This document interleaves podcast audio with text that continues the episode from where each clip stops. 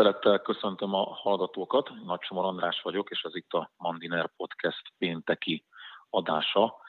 Mai vendégünk Kassali Gyula, a Lévai Református Egyházközség lelkésze, illetve esperese.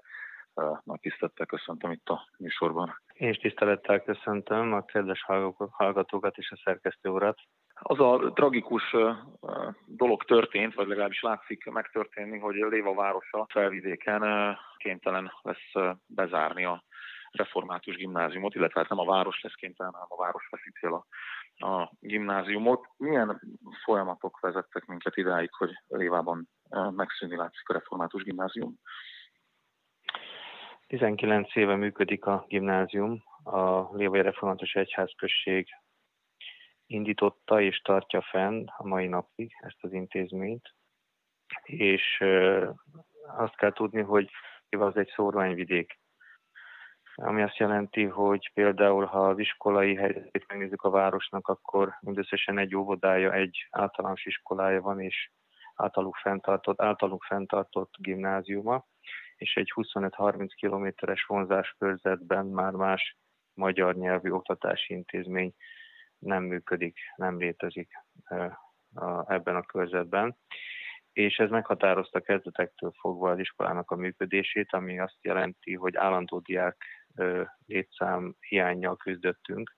Szinte kezdetektől fogva, például 2005-ben nem is tudtunk osztályt nyitni, akkor még a iskoladiák létszáma 72 volt, ez volt a legmagasabb diák létszám, és azt követően ugye négy évig csak három osztályon működött az intézmény, egészen 2015-ig kb. 50-55 fős létszáma működött az intézményünk, és aztán 2015-ben megint ö, történt egy törés, akkor négy fiatalal, négy gyermekkel tudtunk csak osztályt nyitni. Abban az időben még a törvények lehetővé tették ilyen kevés diákkal osztályt nyitni. A feltartó felelőssége volt és vállalása, hogy az osztályt megnyitja vagy sem a saját költségére és felelősségére. Mi ezt akkor megtettük, de innentől kezdve nem tudtuk a diák létszámot 40 fő fölé tornázni. Tehát lényegében 2015-től ott volt állandóan fölöttünk a Damoklész kardja. Kevés volt a jelentkező, kevés volt a diák. A törvény megszabja azt, hogy legalább 9 fővel kell rendelkezni a osztálynak ahhoz, hogy az államilag támogatott legyen és megnyitható legyen az első osztály. És most 2020-ban sajnos ezt a 9-es számot sem tudtuk elérni, mindösszesen három diákunk lett, akik beiratkoztak a intézményünkbe, és hát három diákkal nem tudtunk sajnos osztályt nyitni. Ez azt jelenti, hogy annyira lecsökkent a diákoknak a létszáma, az összlétszáma a gimnáziumban, hogy nem hatható innentől föl ez az intézmény, mert már 2015-től óriási anyagi gondokkal küzdöttünk. Ami azt jelenti, hogy éves szinten egy 40-60 ezer eurós hiány keletkezett, mert a normatíva nem volt elegendő, amit a szlovák kormányzat biztosított az iskola számára, ez a diák létszám alapján van meghatározva, és innentől kezdve állandó segítségre szorultunk, és állat kell adnunk a Nemzetpolitikai Államtitkárságnak, a Magyarországi kormány, magyar kormánynak, hogy 2015-től szinte folyamatosan kisebb-nagyobb összegekkel támogatta iskolánkat, hogy ez fent tudjon maradni. Tehát már 2015-től ott volt fölöttünk a Damoklész kardja. És most azzal, hogy nem tudunk osztályt nyitni, ezzel lényegben megpecsételődik az iskolának a sorsa, mert olyan hatalmas anyagi teher nehezedik ránk, szinte az előbb említett összegnek majdnem a háromszorosa, amit a fenntartó az egyházközség már nem képes kifinanszírozni.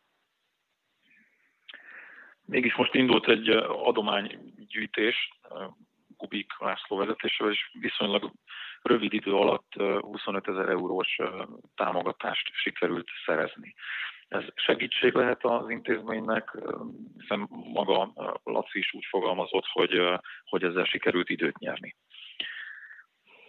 Igen, hát nekünk az a véleményünk, hogy ez a fajta támogatás és felhívás nyilvánvalóan valamit segít vagy segíthet abból a szempontból, hogy a hiánynak egy részét tudja pótolni adott esetben, de tud, ö, tudomásul kell venni azt, és ezt a fiataloknak is elmondtuk, hogy itt nem csak egy évi hiányról van szó, hanem ez a hiány újra évről, is, évről évre megjelenik.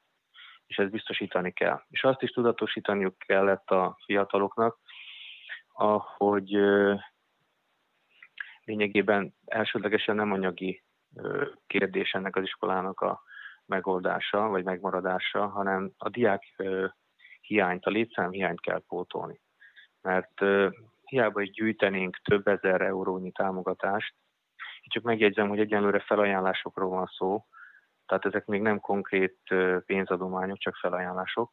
Tehát hiába is gyűjtenénk megfelelő számú adományt, tegyük föl éves szinten 100 ezer eurót meghaladó támogatásra lenne szükség, vagy hiánypótlásra lenne szükség. Hogyha nincs a legendő diák, akkor egy üres intézményt, iskolát nem lehet fenntartani. Tehát egy iskola, egy intézmény akkor tud működni, hogyha van megfelelő diák létszám. Most jelenleg ugye 28-an maradtak a gimnáziumban, tehát az összdiák létszám az mindösszesen 28, jövőre el fog ballagni, érettségizni fog 14 fiatal, tehát marad csak 14 és mivel uh, Nyitra kerület megszabja azt, a Nyitra megye megszabja a számunkra, és hát más is fenntartó számára is, hogy hány diákkal vehet föl maximálisan uh, új diákot intézményébe, tehát nem csak a, a, a minimum létszám van meghatározva, hanem évről évre újra és újra meghatározzák az adott intézménynek, hogy hány diákot vehet fel az első évfolyamba. Ez számunkra 10-11 diákot jelent, ezért előre láthatólag az elkövetkezendő négy évre, hogyha előre vizsgálódunk, akkor azt látjuk, hogy 25-ös létszám fölé nem engednek bennünket, és nem tudjuk föltornázni a létszámot 25 fő fölé. És 25 fővel, 18-19 alkalmazottal szinte lehetetlen egy szórányhelyzetben lévő iskolát egy egyházközségi fenntartás alatt hosszú távon megtartani. Tehát itt elsődlegesen az a legfontosabb feladat, hogy megfelelő diáklétszámot kell biztosítani. Ezt megértettük a fiatalokkal is, és ezért indult egy újabb kampány, ami már nem csak a pénzadományokat veszi célba, tehát ebből nem csak a támogatásnak ezt a formáját tűztük ki célú magunk elé, hanem kértük a diákokat és kértük a pedagógusokat is, hogy szólítsák meg a szülőket, újra szólítsák meg a szülőket, hiszen a szülők már meg voltak szólítva év folyamán is, hogy kötelezzék el magukat, hogy gyermeküket az elkövetkezendő esztendőben és az elkövetkezendő évfolyamok, a 7., 8., 9. évfolyamok szüleire gondolva tehát hogy az ő gyermekeiket az iskolánkba fogják irányítani, mert ez jelenti az igazi perspektívát és biztosítékát annak, hogy az intézményünk fent tud maradni.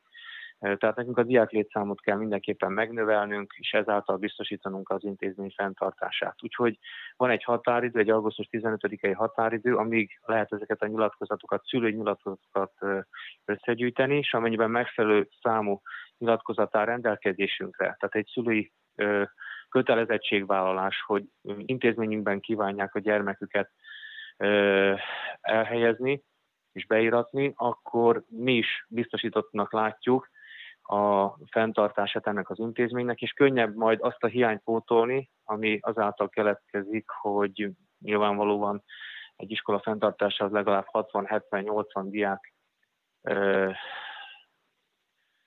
nak a tehát legalább 60-80 gyermek szükséges ahhoz, hogy egy, ilyen, hogy egy intézmény működőképes legyen, anyagilag fenntartható legyen. Akkor jól értem, hogy egyébként van megfelelő számú gyermek Réván és a környékén, csak valamilyen oknál fogva nem a, nem a gimnáziumot választják. Ez változó. Nyilván csökkent a iskolának, az alapiskolának és az általános iskolának is a diák létszáma.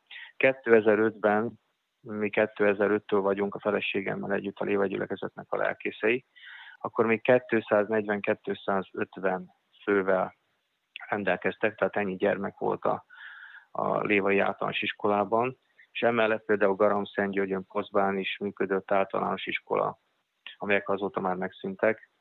Tehát most az elmúlt 15 évben ez a létszám megfeleződött, ma már csak 120 vannak a Hivágyal általános iskolában, ami azt jelenti, hogy a felső tagozaton például a mostani 9. osztályban volt 19 gyerek, a következő évfolyamban van 17, azt követően 13, és azt követően pedig csak 6. Hát azt lehet látni, hogy például egy 13 fős mm, osztályból nagyon kevesen fognak majd egyáltalán olyan középiskolát választani, amely alapján mi is számításba jöhetünk, tehát hogy gimnáziumi képzést választanak, mert sokan mennek szakiskolába is, és nyilvánvalóan voltak olyanok is, akik például szlovák tanintézményben folytatták tovább a tanulmányaikat, vagy pedig távolabbra mentek Komáromba, Zselízre, vagy adott esetben Magyarországra is. Tehát mindig volt egy ilyen lemorzsolódás, ez körülbelül a lévai gyerekeknek a 30-40 százaléka, de hogyha ők is iskolánkat választották volna az elmúlt évek folyamán, akkor is állandó diák hiányjal, gondokkal küzdöttünk volna.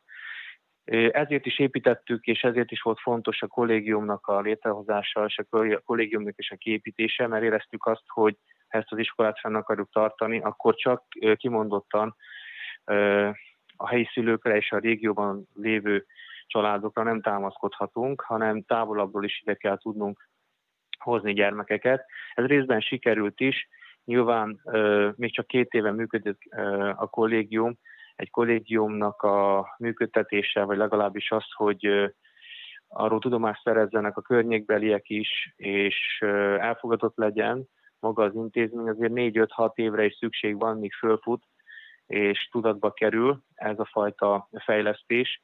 Úgyhogy nyilván itt nem tudtuk teljes egészében ezt a fajta fejlesztési kapacitást kihasználni, hisz sajnos most kerültünk abba a helyzetbe, hogy nincs elegendő gyermek, és nem tudtunk osztályt nyitni, amely négy évre meghatározza most az iskolának a működését, úgyhogy arról a 38 főről most hirtelen leugrik a diák létszám arra 20-25 főre, és hát sajnos ilyen feltételek mellett egy egyházközség képtelen iskola fenntartásra. De, de milyen jövőkép rajzolódik ki mindebből, ha nem csak Lévára értem a kérdést, hanem az egész felvidékre. Az én tapasztalatom az az, hogy, hogy ez a pallos, ami a kisiskolák, a magyar iskolák fölött lebeg, ez nem csak Lévára igaz. Láttuk, hogy Nagymegyere megszűnt a gimnázium tavaly, a legtöbb általános iskola, ami kis létszámmal működik a falvakban, szintén veszélyben van. A gyerek nem több lesz, hanem a gyerek kevesebb lesz.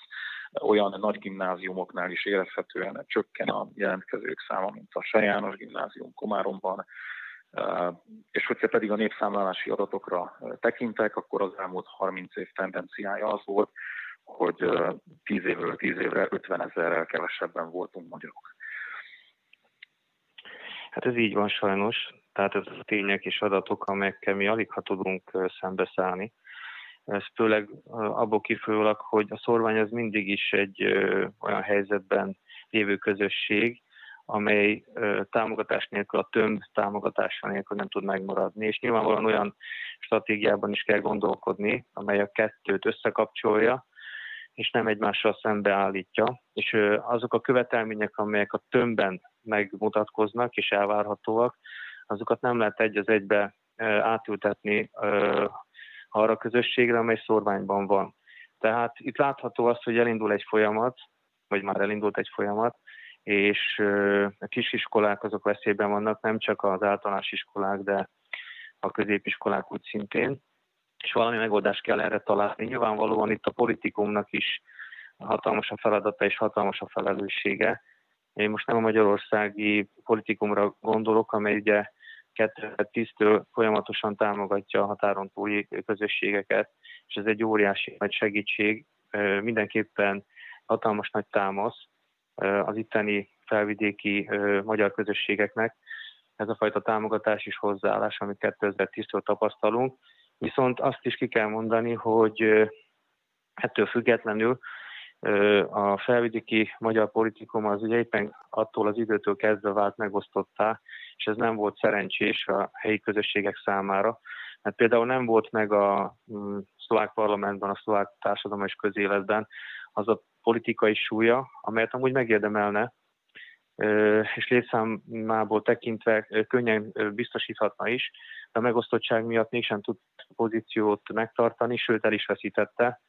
És ez a hiány, tehát az, hogy nincs egy magyar párt a parlamentben, nem tud beleszólni a közéletbe, politika alakulásába, ennek következtében például az iskola helyzet is egy status quo helyzetben van, és így a szorványiskolák sorra bedőlhetnek, hogyha a magyar politikum, a magyar érdekképviselet nem képes az asztalra tenni azokat a kéréseiket, jogos kéréseiket, amelyek az identitásából, nemzeti mi voltából és közösségei megmaradása szempontjából elsődlegesek és nagyon fontosak. És hát ilyen az iskola helyzet, a szorványban lévő iskoláknak a megtartása és a fenntartása.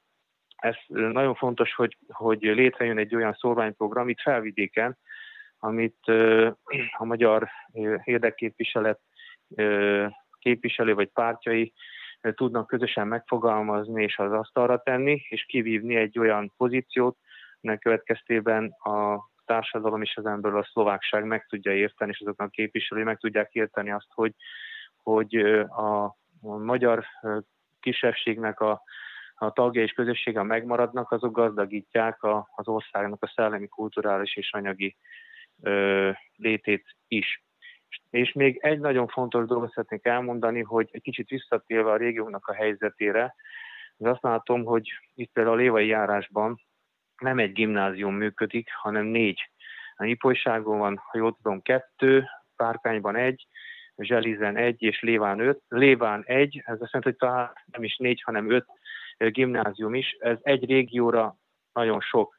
Tehát éveken keresztül ment a, lényegében a, a Lévai és a Zselizi gimnázium között a rivalizálás. Egy pozitív része ennek a rivalizásnak az, hogy mindkét iskolát jobb teljesítményre készítette, viszont be kell látni, az is látni kell azt, hogy egy régió ennyi gimnáziumot nem tud fenntartani és eltartani, megfelelő diák létszámmal nem tudja föltölteni az iskolákat, mivel nagyon közel vannak ezek az iskolák egymáshoz, és hát úgy a, a magyarságnak a száma. Nyilvánvalóan az, hogy megszűnik, ha megszűnik a Lévai gimnázium, az hatással lesz nem csak a lévai közösségre, hanem a nyelvhatár az húzódik lejjebb és lejjebb a tömbben élőkre is. Tehát ezért kellene nagyobb összefogást kezdeményezni, kialakítani ahhoz, hogy ezek az intézmények és ezek a közösségek ne vesztenek el. Még talán egy valamit szeretnék ezzel kapcsolatosan kihangsúlyozni, hogy azért nyilván továbbra is ennek ellenére, hogy valószínűleg meg fog szűnni a gimnázium, azért három nagyon erős közösség van, amelyre még a továbbiakban építeni lehet.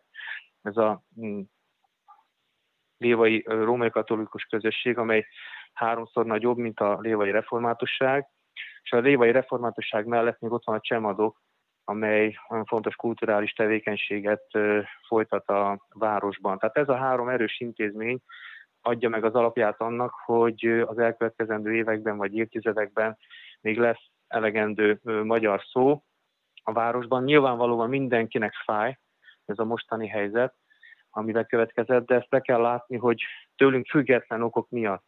Tehát mi a, például a református egyházközség az utóbbi 5-6 évben éves szinten 25-30 ezer euróval támogattuk az intézményünket, és hát azt megelőzően is minimum 15-20 ezer euróval évenként. Tehát itt már nem lehet többet tenni, a diák létszámot nem lehet anyagiakkal pótolni, csak reménykedünk abban, hogy az elkövetkező években azok a terveink és azok a felvállalásaink, amelyek már most is futnak, azok életképesek lesznek. Hadd említsem meg például azt, hogy a Károli Gáspár Református Egyetemmel már 2015-ben megállapodtunk egy mentálhigiénis felnőttképzésnek a, a beindításáról, amely most már a harmadik évfolyamát éli meg, és oktatási központja lettünk mi a református gyülekezet a Károli Gáspár Református Egyetemnek. És hát emellett még a Barsi Egyházmegye központja is vagyunk, és hát sok más felvállalásunk van, ami reménységre ad okot. A politikai megosztottsággal lehet valamit kezdeni? Látszik valamilyen megoldás arra az már évek óta húzódó helyzetre, gyakorlatilag a, a felvidéki magyarság nem hogy egyre egységesebb lenne, hanem egyre tovább osztódik a politikai szinten, és ez egyébként sokszor magyarországi törésvonalak beemelésével is jár az utóbbi években. Arról nem is beszélve, hogy a legutóbbi választás azt megmutatta, hogy pontosan a felvidéki magyar pártok gyengesége miatt gyakorlatilag a szavazatok 40%-át szlovák pártokra adták le a választók. Nyilván a lecke már ezelőtt tíz évvel fel volt adva a politikusainknak, és úgy látszik, hogy most mutatkozik lehetőség arra, hogy összefogjanak, és nyilván egyetértek szerkesztő úrra, hogy kinyílott egy telence, hogy úgy is lehetne mondani, hogy az elmúlt évek folyamán elindult egy olyan tendencia, hogy bizony a szlovák pártok meg tudták szólítani a csalódott magyar, magyar szavazókat, és hát jelentős részét a szavazóbázisnak azt el is vitték a mostani választásokon. Úgyhogy óriási a feladat, föl kell kötni mindenkinek a katyáját ahhoz, hogy ezeket az embereket vissza lehessen édesgetni, és egy olyan regionális és országos politikát folytatni, ami nem csak a szólamok, a szavak szintjén mutatkozik meg, hanem tettekben is, és hát bizony, amikor azt látjuk, hogy intézmények szűnnek meg, vagy fogy, a, a szlovákiai magyarság, a felvidéki magyarság, akkor bizony ott van mindig az a fajta effektus megjelenik, ami egy kicsit a biblia hasonlatot, hogyha használhatok, amikor Egyiptomból kiszabadul a zsidó nép, mindig visszavágyakoznak a húsos fazékhoz. Tehát úgy gondolják nagyon sokan, hogy a húsos fazék az az lényegében akkor érhető el, hogyha feladjuk az identitásunkat, és megpróbálunk betagolódni, és a többség részévé válunk, csak közben elveszítjük a gyökereinket, és manipulálhatóakká válunk, de sokan nem ismerik föl. Tehát uh, itt a szlovákia magyar társadalomnak végre föl kell ismerni azt, hogy hová tartozik, és mik az, milyenek az értékei, és ezekhez kellene erősen ragaszkodni, és fölvállalni azokat a magyar ügyeket, amelyek bennünket érintenek.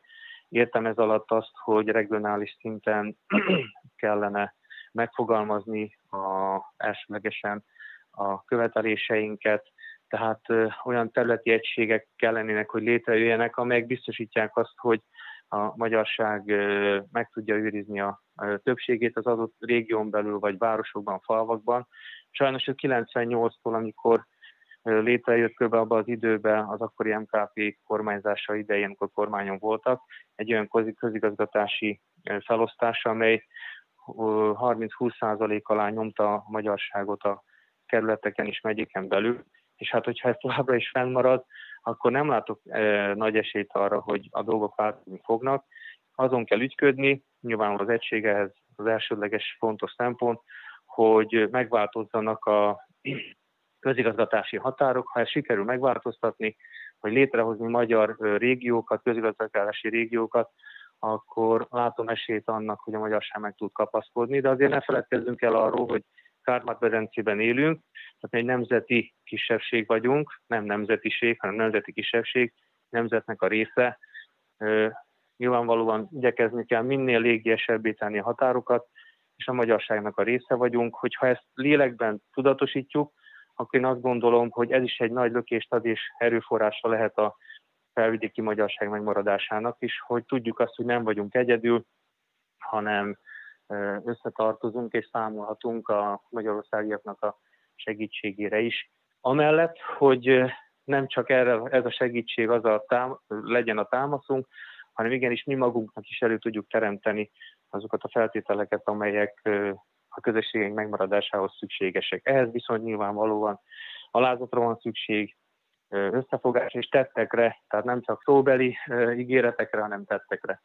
Pontosan ez egy lényeges dolog, és akkor talán ezzel az utolsó kérdéshez érkeztünk el, hogy, hogy bizony a munkát a felvidéki magyarság helyett Magyarországról nem lehet elvégezni, és annál is inkább én egy nagyon veszélyes trendnek látom azt, az előbb utalt is rá, hogy, hogy az érvényesülés céljából, akár ha iskolaválasztási szempontokat nézem, az még egy máig visszatérő mantra, hogy azért adom szlovák iskolába a gyereket, hogy könnyebben tudjon érvényesülni. Az, azért asszimilálódom, hogy, hogy egyszerűbb legyen az érvényesülés, sőt azáltal, hogy a, a szlovák pártok ilyen nagy elszívó erővel bírnak a, a felvidéki magyarok, magyarok szavazatai felé, ez egy, ez egy iszonyatosan veszélyes tendencia, hiszen látjuk azt, hogy a szavak szintjén és a, és a csábítás szintjén mintha sikerült volna megvetni a lábát a szlovák politikának a, a, a magyar közösségeken belül, de ha a valós tetteket nézem, és erről Esperes nyilván sokat tud mesélni, az állampolgársági törvény az lényegesen nem fog módosulni, a trianoni megemlékezés kapcsán mind a miniszterelnök, mint a, mint a köztársasági elnökasszony aztán egészen megdöbbentő reakciókkal fogadta az MKP memorandumának az átadását. Tehát látszik az, hogy hogyha itt nem szerveződik egy erős felvidéki magyar képviselet, akkor ezt sem Magyarországról nem lehet várni a megoldást, illetve a szlovák politika részéről én úgy látom, hogy szintén nem. Erről mit gondol? Igen, tehát egyetértek azzal, amit ön mondott.